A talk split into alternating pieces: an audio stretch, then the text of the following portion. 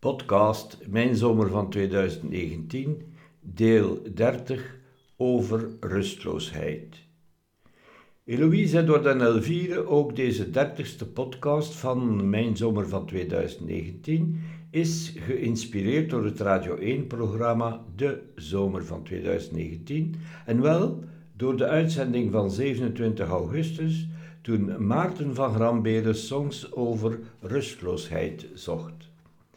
Bij het lezen van het thema dacht ik aan een song van de Canadese singer-songwriter Gordon Lightfoot. Zanger die ik die zomer nog niet had gehoord tijdens de uitzendingen van de zomer van 2019. Dus dacht ik het moment gekomen was om volgend lied die dag te nomineren. Een lied dat rustloosheid treffend schetst is inderdaad de Gordon Lightfoot song met de titel Restless.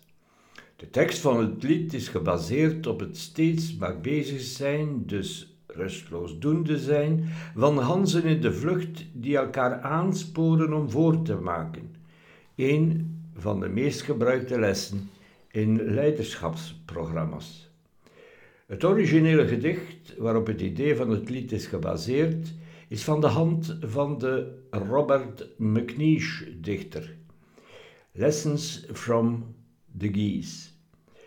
Gordon zingt, There's a kind of restless feeling, and it pulls me from within. It sets my senses reeling, and my wheels begin to spin. In the quietude of winter, you can hear the wild geese cry, and I will always love that sound until the day I die. En zelfs als het stil wordt en het tijd is om te rusten te gaan, dan start de rustloosheid tussen de twee oren. We will be returning to the things that we love best. Do you get that restless yearning when you think about your dad? En er komen de herinneringen. Still I get that restless feeling when I hear a whistle blast, see an image from the past of an old schooner flying down sky that's overcast.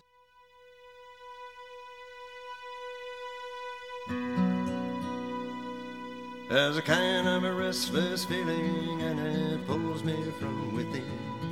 It sets my senses reeling and my wheels begin to spin. In the quietude of winter you can hear the wild geese cry. I will always love that sound until the day I die. There's a plain and a simple answer to each and every quest. From every quiet dancer might be a special guest in a movie made for TV or a late night interview. You might even find them on the young and the restless too. Do you get that restless feeling when you hear a whistle blast like an echo from the past of an old engine flying down a road that's Zion cast?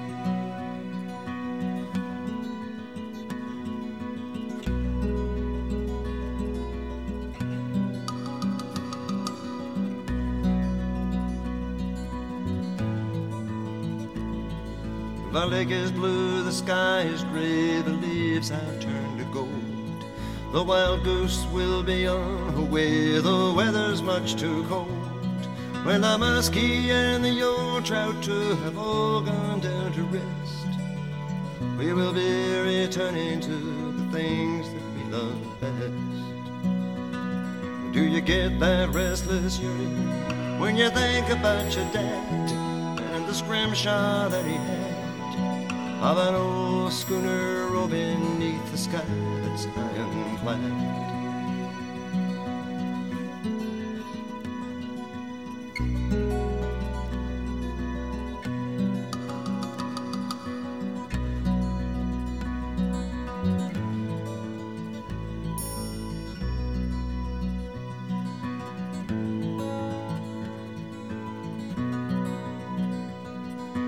kind of a restless feeling and it catches you off guard. As we gaze off in the distance through the trees in my backyard, I can feel the restless yearning of those geese as off they roam. And trade that for a warm bed in a place I can call home.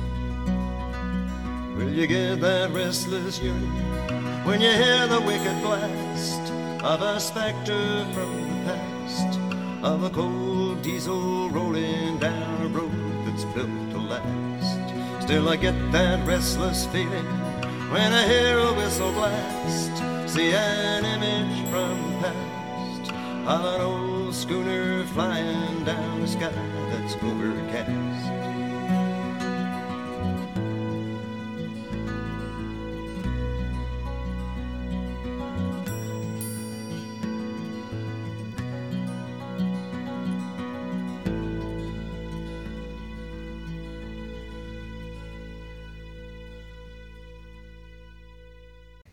Eloïse, Edward en Elvire, dit lied doet mij terugdenken aan mijn moeder, waarover ik het in deze podcastserie al meerdere keren had. En in deze context aan een gedicht dat ze in mijn prille jeugd, mijn kinderjaren, ettelijke keren citeerde. Het is een gedicht van Alice Naon, Avondliedeken 3, uit haar dichtbundel Op zachte voidekens van 1921. Dit gedicht kleurde dus mijn jeugd, omdat Moeke Donatien het zo vaak citeerde dat het mij nu, 74 jaar, nog steeds weemoedig en rustig maakt. Avondliedeken 3 Het is goed in eigen hart te kijken, nog even voor het slapen gaan, of ik vandaag raad tot avond geen enkel hert heb zeer gedaan. Of ik geen ogen heb doen schreien, geen weemoed op een wezen lei, of ik aan liefdeloze mensen een woordeke van liefde zei. En vind ik in het huis mijns herten dat ik één droefenis genas, dat ik mijn armen heb gewonden rondom één hoofd dat eenzaam was, dan voel ik op mijn lange lippen de goedheid lijkt een avondzoen. Het is goed in eigen hert te kijken en zo zijn ogen toe te doen. Het is niet alleen een prachtig gedicht, het is ook een unieke raad om telkens voor het slapen gaan nog eens in het eigen hart te kijken en gedurende een korte introspectie na te gaan wat voor goeds we die dag gedaan hebben of nagelaten hebben te doen, of we onze beloftes wel nagekomen zijn.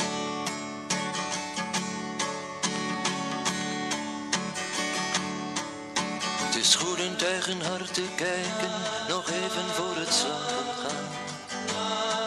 Of ik vandaag raad tot avond geen enkel hart heb zeer gedaan.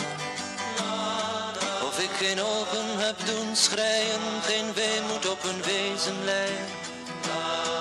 Of ik aan liefdeloze mensen een woord van liefde zei. En vind ik in het huis van mijn hart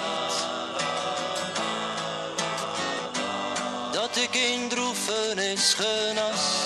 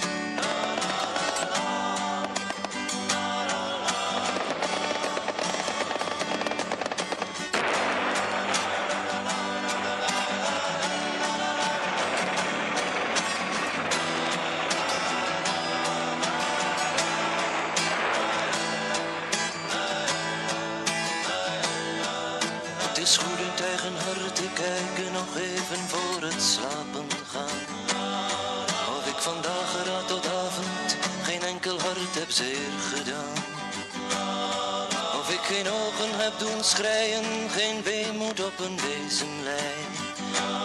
Of ik aan liefdeloze mensen een woord van liefde zei.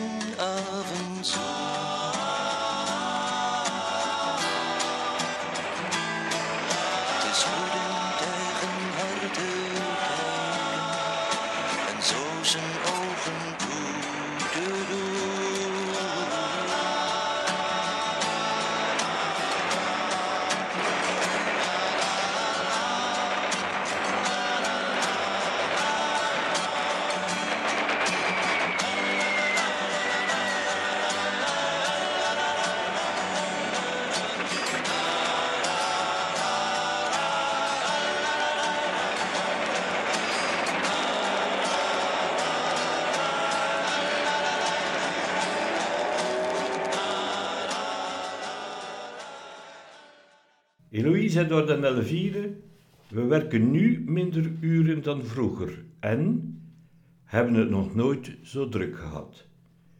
We hebben meer vrije tijd, maar slapen minder. Terwijl we klagen over drukte en een dreigende burn-out, plannen we onze dagen vol. Een probleem van deze tijd? Niet volgens Injaars de Visch. De Gentse filosoof schrijft in zijn boek Rustloosheid, een pleidooi voor een maatloos leven, dat de mens al eeuwenlang een uitweg zoekt voor een probleem dat hij zelf creëert. Eén te vol bestaan. We lijken er maar moeilijk in te slagen om niets te doen en tegelijk klagen we over de drukte van het dagelijkse bestaan, zegt hij. In weerwil van de verschillende pleidooien die we vandaag horen om te vertragen, is Inja's tegendraads en houdt er eentje om toch vooral rusteloos te blijven. Als je kijkt hoeveel mensen onwaarschijnlijk veel plezier beleven aan een hobby, dan vraag ik me af wat het probleem eigenlijk is, stelt hij. Het gaat inderdaad nogal eenduidig over het feit dat we langzamer moeten gaan leven en de dingen meer in balans moeten krijgen. Alles wat te maken heeft met de drive in het leven komt nauwelijks in dat debat voor. Ik moest mij in de jaren tachtig bij Moekaroes excuseren omdat ik een druk bestaan had en daar toch gelukkig mee was. En hoewel ik later zelf een burn-out en een depressie kreeg, weet ik wel zeker dat de hoofdzaak niet die rustloosheid was. Ik geef toe, eerst dacht ik effectief dat rustloosheid de hoofdreden was. Ik bouwde gedurende een vol jaar die rustloosheid af en ging bovendien hoe langer hoe vroeger slapen. Dat alles heeft niet verhinderd dat ik na dat jaar toch in een massieve depressie terechtkwam.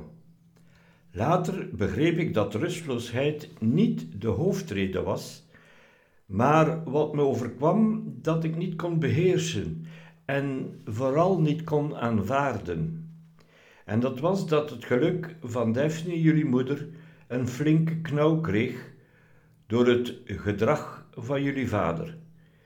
En als je dochter, waar je een stevige band mee hebt, ongelukkig is, wel, tel uit jouw geluk. De grondreden van burn-out en zijn verschrikkelijke metgezel depressie is het diep ongelukkig zijn. Nu lijkt het erop dat de enige mogelijke ontsnapping aan onrust en burn-out horizontale rust is. Niets is minder waar. Een cruciaal punt van de analyse van Lignage de Visch is dat we eigenlijk nooit in evenwicht zijn geweest, maar we nu denken dat we dat moeten zijn. Het thema is veel ouder dan we vaak denken. Eeuwen geleden waren denkers zoals Blaise Pascal al met het spanningsveld tussen drukte en verveling bezig.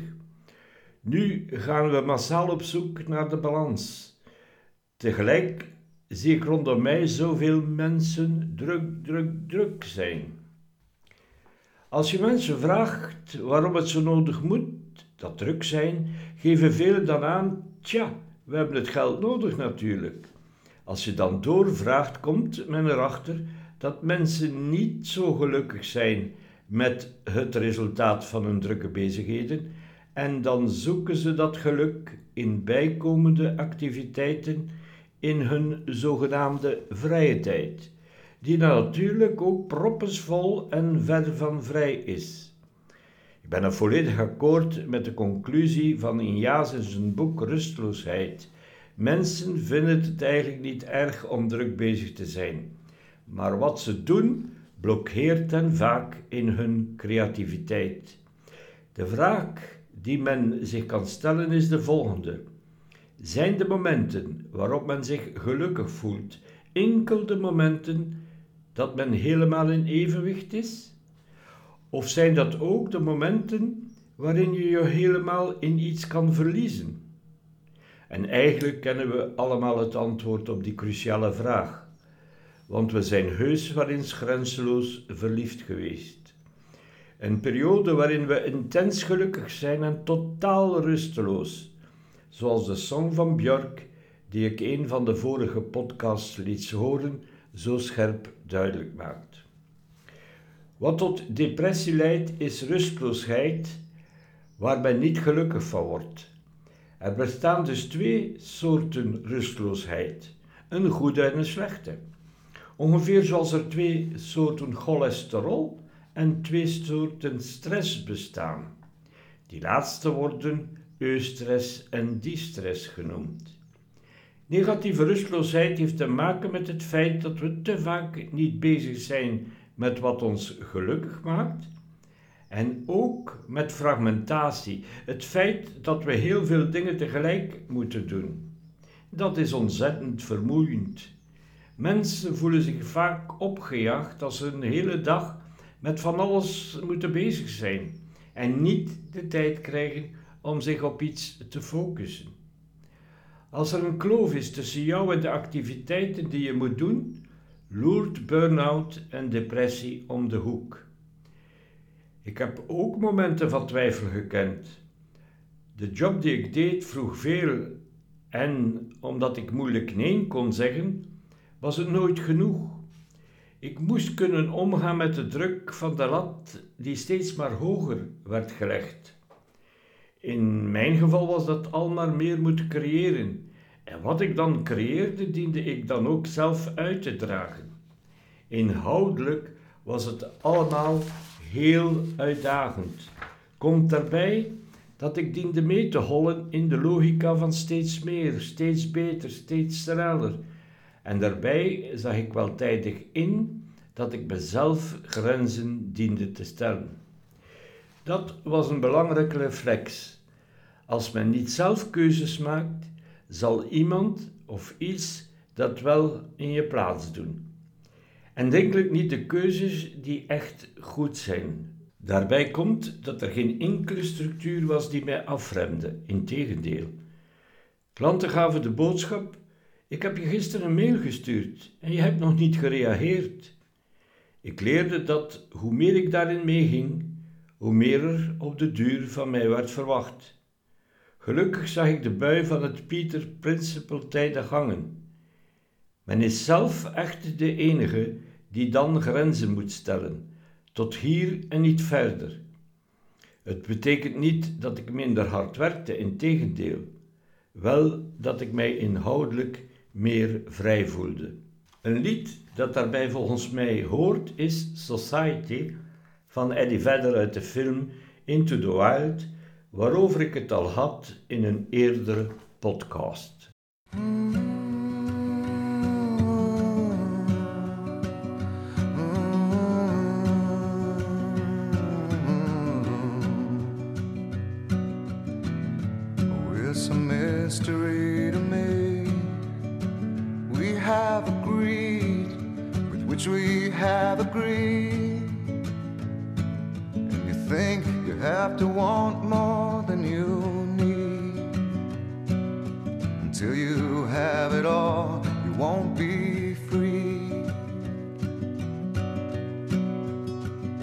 Society, you're a crazy breed. I hope you're not lonely without me.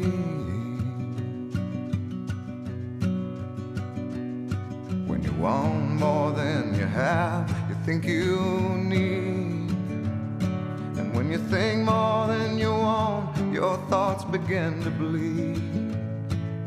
I think I need find a bigger place. Cause when you have more than you think, you need more space. Society, you're crazy breed. I hope you're not lonely without me. Society,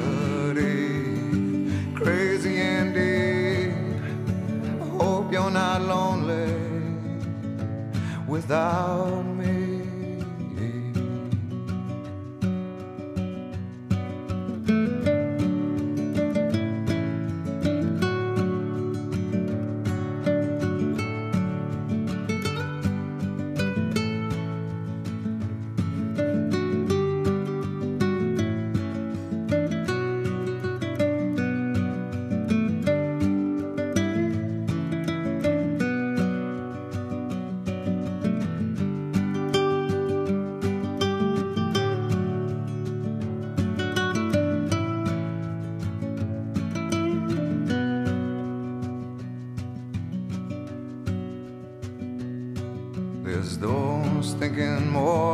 less, is more.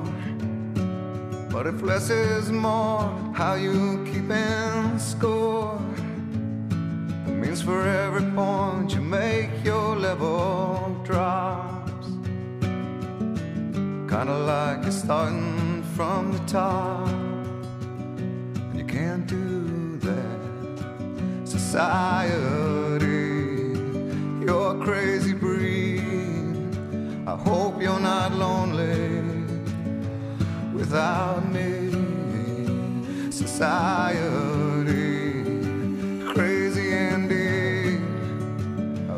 you're not lonely without me. Society, have mercy on me. I hope you're not angry if I disagree. Society, crazy indeed. I hope you're not lonely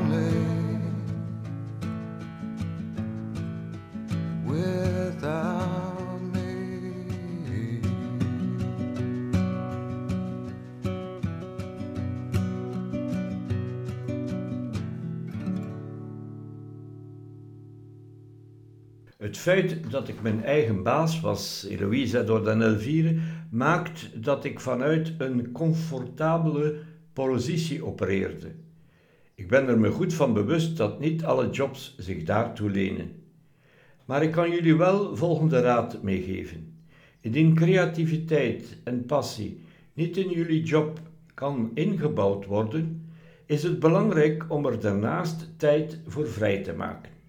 Jullie hebben het al begrepen, ik breek hier een lans voor het van binnenuit beleven van creatieve wisselwerking. Dit zowel naast als binnen jullie job. Rustloosheid is datgene wat ons voortstuurt. De drive die heel wat van je vraagt, maar waar je tegelijk ook veel uithaalt. Het is wat de schilder, de muzikant en de sporter duizend keer opnieuw doet beginnen om er toch te geraken. Als we dat allemaal aan de kant zouden schuiven, wat stelt het leven dan nog voor? Rustloosheid is voor mij een heel positief aspect van het leven. En ik ben bang dat we dat zouden vergeten in de hype van de zoektocht naar balans in het leven, omdat we denken dat rustloosheid alleen maar tot ellende leidt. Het gevaar met rustloosheid is dat het rustloze bestaan vaak leidt naar onzekerheid en twijfel. Maar dit, is dat geen kenmerk van creatieve wisselwerking dat we kunnen omgaan met onzekerheid? Is leven niet per definitie ambigu? Dus is het beter dat jullie het omgaan met onzekerheid cultiveren. Nietzsche en Kundera zeiden het al. We beseffen dat we maar één leven hebben en willen er alles uithalen. Als dat echter omslaat in jezelf verplichtingen opleggen en lijstjes moeten afwerken, dan wordt rustloosheid eerder onrust. En dat vind ik de negatieve kant van de medaille. Dat beschrijft alles wat te maken heeft met de druk van de maatschappij op het individu. Het gebrek aan balans tussen werk en privé. Natuurlijk heb ik dat zelf ook gekend. Als ik terugblik, dan zie ik waar ik me heb vergalopeerd of waar ik tegen een muur ben aangelopen.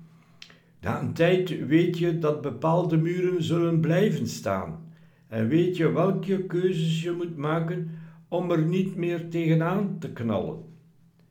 Iedereen probeert wel eens om het allemaal tegelijk te hebben. Maar je kan niet overmatig veel tijd besteden aan je job en je kinderen tot fantastische mensen opvoeden en ook zelf nog een grote persoonlijkheid worden. Dat lukt gewoonlijk niet. Dus keuzes maken is een essentieel onderdeel van het leven. En we stelden het al in een vorige podcast. Kiezen is altijd een beetje verliezen. Echter, indien men niet kiest, dan dreigt men alles te verliezen. En natuurlijk, als de dingen niet meer lopen zoals ik denk dat het hoort, heb ik nog steeds mijn eigen cruciale dialogenmodel. Dan zet ik in het midden de vraag: hoe komt het dat het niet loopt zoals ik dacht dat het zou lopen? Daarbij kijk ik naar de realiteit met het helder bewustzijn. Wat heb ik effectief gedaan? Wat zijn daarbij echt oorzaken? Wat is mijn rol in dit alles? Heb ik die oorzaken zelf veroorzaakt of getolereerd? Daarbij tracht ik de naakte realiteit correct in te kleuren. Heb ik bepaalde keuzes gemaakt of heb ik ze me laten opdringen? En wie heeft het stuur van mijn leven in handen? Is dit de realiteit waar ik mee wil leven, kan leven en dus wil weer verder gaan? En zo niet, wat kan en wil ik anders gaan doen? Door die nieuwe vraag in het midden komen we in de rechterlus van het model terecht. Niet voor niets heeft het model de vorm van het lemniscaat. Het is zoeken naar een natuurlijk evenwicht, niet naar het onnatuurlijk evenwicht, waar velen nu op volgende manier naar op zoek zijn. Zich eerst te pletter werken en dan mindfulness beoefenen en heel weinig doen. Dat is zoals afwisselend de motor danig verhitten en de remmen aan een snel tempo verslijten, afwisselend danig versnellen en hevig vertragen. Dat is niet gezond voor wagen, dus het is niet moeilijk om zich voor te stellen dat dit ook ongezond is voor een human being. In Louise Edward en Elvire, er bestaat een duidelijk spanningsveld met rustloosheid aan de ene kant en verveling aan de andere. De moderne mens worstelt met de zoektocht naar een evenwicht tussen die twee extremen. Blaise Pascal vertolkte het zo: Zo gaat het hele leven voorbij. We streven naar een rustig leven door te strijden tegen het een of ander dat in de weg staat. En als we het uit de weg geruimd hebben, wordt rust ondraaglijk door de verveling die dit veroorzaakt. We moeten daaraan ontsnappen en kunnen niet anders dan om drukte smeken. De nooit aflatende ontwikkelingen hebben dit spanningsveld nog vergroot. Technologische ontwikkelingen maken communicatielijnen steeds korter. We zijn altijd bereikbaar en we willen ook altijd mee zijn. Niet alleen onze samenleving versnelt, ook onze manier van handel drijven en onze economie. Daardoor wordt de concurrentiestrijd er niet malser op. Bovendien krijgt Nietzsche hoe langer hoe meer gelijk en is God werkelijk dood. In de seculaire samenleving rekenen we niet meer op het hiernamaals, waardoor hier en alles nu moet gebeuren. Terzelfde tijd is het individu steeds centraler komen te staan, als uitgangspunt van onze samenleving. En wordt alles wat er beschikbaar is in onze wereld aangewend om onszelf te ontplooien, maar dan voornamelijk om ons eigen ego glorie en aanschijn te geven. Want in die wereld willen we gezien worden, willen we steeds maar beter zijn tot meerdere eer en glorie van onze gecreëerde zelf. We dienen onszelf te ontwikkelen, alles te beleven en zoveel mogelijk waar te maken. We leven tenslotte maar één keer, want nogmaals, leerde diezelfde Nietzsche en Kundera met hem ons niet dat eenmaal keinmaal is? Alleen, alles is niet alleen mogelijk, alles dient ook gerealiseerd te worden. En net dat put ons uit.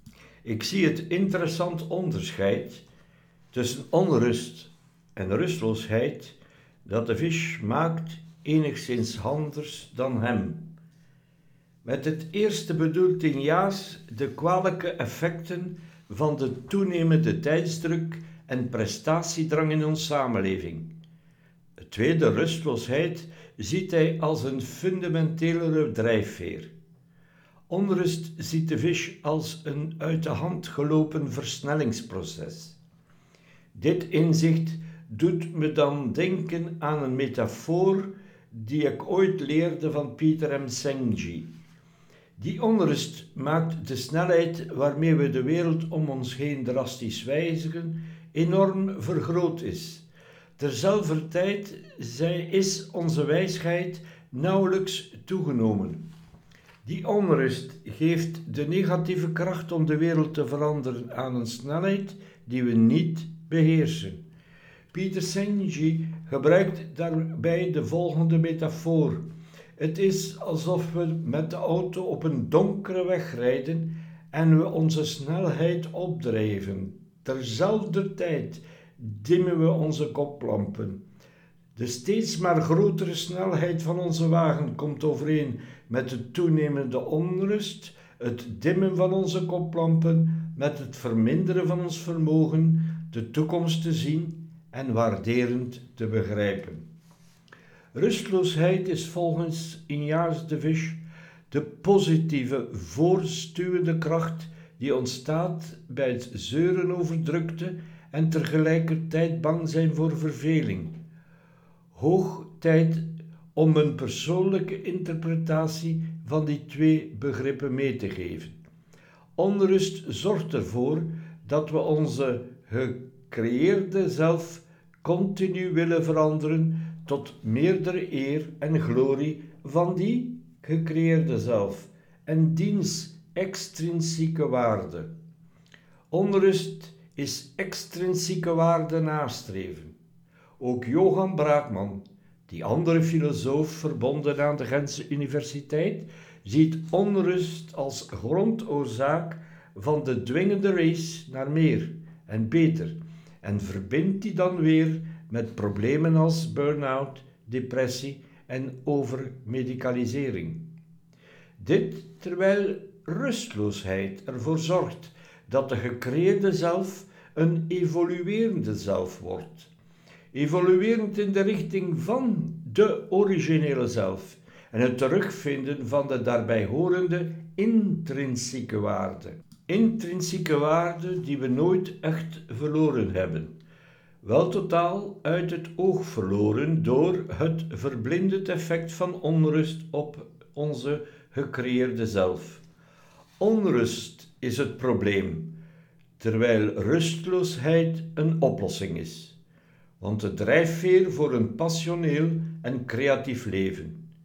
Daardoor voelt men dat men leeft, en dat betekent ook dat men voelt dat wat men doet van waarde is. En de passie geeft pijn, en de rustloosheid kost moeite. Dichter Herman de Koning zei ooit: Wat geen moeite kost, is vaak de moeite ook niet waard. Let wel, Eloïse Edward en Elvire, ik pleit niet voor een gezapig leven, want dat is volgens mij helemaal niet beter dan een rusteloos leven. Integendeel, wat ik jullie toewens, is dat jullie een rusteloze weg kunnen, mogen en willen bewandelen. Een toepasselijke originele song is de volgende van de Canadese songsmith Jacques Surette, Restless Road, gevolgd door Alice Nahons gedicht, gelezen door Janine Schevernels.